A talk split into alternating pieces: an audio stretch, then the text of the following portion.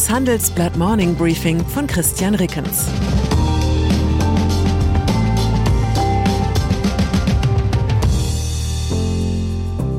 Guten Morgen allerseits. Heute ist Freitag, der 18. November 2022 und das sind unsere Themen. Einhörner, Krisencheck der deutschen Milliarden-Startups. Dickhäuter, Wintershell Dea rechtfertigt Russlandgeschäft. Political Animal, Schäuble über Angela Merkel und Klimakleber. Nach einer kurzen Unterbrechung geht es gleich weiter. Bleiben Sie dran. Wenn ich am Freitag Feierabend mache, freue ich mich auf richtig viel Lesezeit am Wochenende. Wenn es Ihnen vielleicht genauso geht, haben wir jetzt genau das Richtige für Sie. Das neue Handelsblatt Wochenende. Ich bin Charlotte Hauenhorst, Digitalchefin beim Handelsblatt. Und ich bin Sven Prange, Leiter des neuen Wochenendteams. Wir sind jetzt noch mehr für Sie da, wenn Sie Zeit haben, am Wochenende, mit inspirierenden Recherchen, praktischen Ratgebern und echten Deep Dives. Entdecken Sie unser neues Programm auf handelsblatt.com/wochenende und abonnieren Sie dort unseren neuen Wochenend-Newsletter. Wir freuen uns auf Sie. Weniger Wagniskapital für Start-ups. Als ich gestern Nachmittag die Titelgeschichte unserer Start-up-Reporterinnen Larissa Holzki und Nadine Schimroschik bearbeitet habe, habe ich wieder einmal über die faszinierende Szene gestaunt, in der die beiden unterwegs sind. Die Start-up-Welt, das ist Kapitalismus im Overdrive, schöpferische Zerstörung mit Presslufthammer und Dynamitstange.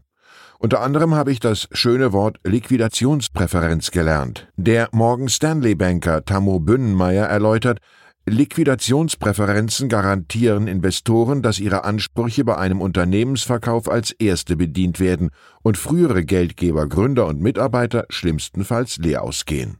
Nachdem es für neu gegründete Unternehmen in Deutschland jahrelang Wagniskapital im Überfluss gab, sind die Investoren durch Zinsanstieg und Konjunktureinbruch plötzlich wählerisch geworden. Wenn ein Start-up in der derzeitigen Situation dringend Geld braucht, dann akzeptiert es so einiges, im Zweifel eben auch eine Liquidationspräferenz. Laut Bünnemeyer bekämen Investoren manchmal einfach nur ihren Einsatz zurück. Manchmal werde garantiert, dass sie etwa das anderthalb oder zweifache des investierten Kapitals erhalten. Fazit wie gehabt sitzen Start-up-Gründer und Geldgeber in einem Boot, aber manche reisen inzwischen erster Klasse mit Schwimmweste, andere im Zwischendeck. Wenn Sie neben unserem Wochenendtitel auf unsere kompletten Inhalte zugreifen möchten, dann schauen Sie doch auf handelsblatt.com vorbei. Ein besonderes Handelsblatt-Abo Vorteilsangebot habe ich zudem für Sie unter dem Link handelsblatt.com slash mehr erfahren reserviert. Einhörner im Krisencheck. Was ich ebenfalls gelernt habe, es gibt mittlerweile rund drei Dutzend deutsche Start-ups, die von Investoren mit mindestens einer Milliarde Euro bewertet werden. Für die sogenannten Einhörner gabelt sich jetzt der Reitweg. Links geht's zur Goldgrube, rechts zum Gnadenhof. Aussicht auf weiteres Wagniskapital hat nur, wer einen plausiblen Weg zu schwarzen Zahlen vorlegen kann oder an wirklich bahnbrechenden Innovationen arbeitet. Unser Start-up-Team hat die Zukunftsaussichten aller deutschen Einhörner einem Krisencheck unterzogen.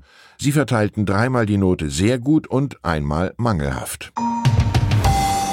Wintershell Dea rechtfertigt Russlandgeschäft. Mario Mehren steht wie kaum ein anderer Manager beim Thema Russland unter Rechtfertigungsdruck.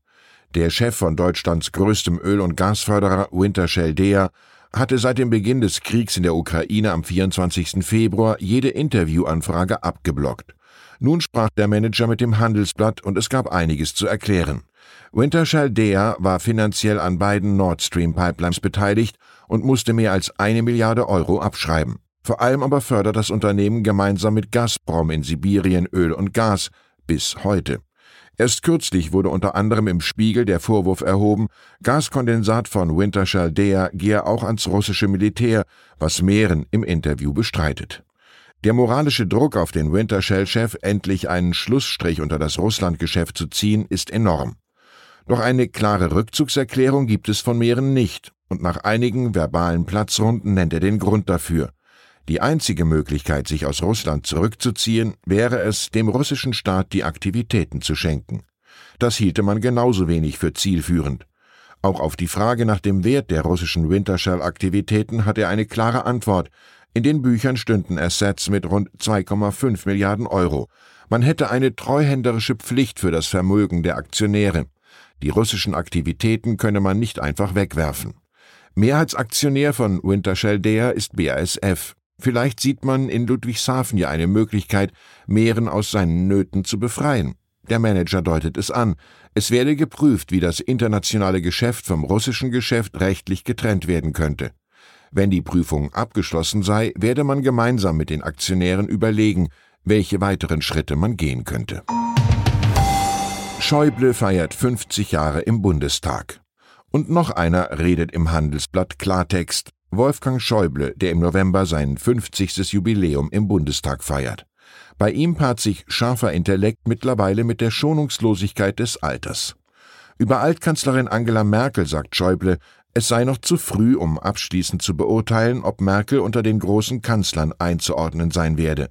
Bemerkenswert sei jedoch, dass sie auch jetzt in Bezug auf Russland nicht sagen könne, dass man Fehler gemacht habe. Über Klimaaktivisten, die den Straßenverkehr blockieren, sagt Schäuble, die jungen Menschen hätten recht. Dass sie auch übertreiben, sei klar, aber am Beispiel von Greta Thunberg und Fridays for Future sei zu erkennen, ohne den Druck der Jugend würde sich die Politik beim Klimaschutz viel langsamer bewegen. Und Schäuble erinnert sich an Pläne, während der Flüchtlingskrise 2015 die Kanzlerin zu stürzen. Einige seien in dieser Zeit mit solchen Ansinnen auf ihn zugekommen. Er habe das jedoch abgelehnt. Pelosi tritt ab. Die Vorsitzende des US-Repräsentantenhauses Nancy Pelosi wird ihre Partei in der Parlamentskammer künftig nicht mehr anführen. Das teilte die 82-jährige Demokratin gestern zu Beginn einer Parlamentssitzung in Washington mit. Für sie sei es an der Zeit, dass eine neue Generation die demokratische Fraktion führt. Die US-Demokraten haben bei den Zwischenwahlen die Mehrheit im Repräsentantenhaus verloren. Nun verzichtet Pelosi auf die Position als Minderheitenführerin. Als Favorit für ihre Nachfolge in dieser Rolle gilt Hakeem Jeffries. Der 52-jährige Abgeordnete aus New York City wäre der erste Afroamerikaner, der eine Partei im Repräsentantenhaus anführt. Zum Abschied sagte Pelosi noch, sie habe die Zusammenarbeit mit drei US-Präsidenten genossen und nannte dann namentlich George Bush, Barack Obama und Joe Biden. Ein Präsident fehlte. Ich wünsche Ihnen einen Tag, an dem Ihre bösen Bemerkungen so gut sitzen wie Pelosis Blazer. Herzliche Grüße, Ihr Christian Rickens. Zur aktuellen Lage in der Ukraine. Banksy veröffentlicht Make-off-Video von Werken. Der mysteriöse Künstler hat sich zu seinen Werken in der Ukraine bekannt. Die Aufnahmen zeigen ihm beim Ausschneiden von Schablonen und beim Sprühen jedoch nicht sein Gesicht. Absturz von Flug MH17. Ein niederländisches Gericht spricht drei Männer schuldig. Das Gericht sieht es als erwiesen an, dass die prorussischen Separatisten die Maschine der Malaysia Airlines beschossen. Die Strafe werden sie wohl dennoch nicht antreten. Weitere Nachrichten finden Sie fortlaufend auf handelsblatt.com/Ukraine. Das war das Handelsblatt Morning Briefing von Christian Rickens, gesprochen von Peter Hofmann. Wie geht es weiter mit der Europäischen Union? Präsidentschaftswahlen in den USA, EU-Parlamentswahlen, geopolitische Krisen und wirtschaftliche Schwierigkeiten. Wir suchen Lösungen für diese Herausforderungen. Am 19. und 20. März auf der digitalen Europakonferenz von Handelsblatt, Die Zeit, Tagesspiegel und Wirtschaftswoche. Über die Zukunft Europas sprechen wir mit Bundeskanzler Olaf Scholz, Wirtschaftsminister Robert Habeck und vielen mehr. Kostenlose Anmeldung unter europe20xx.de.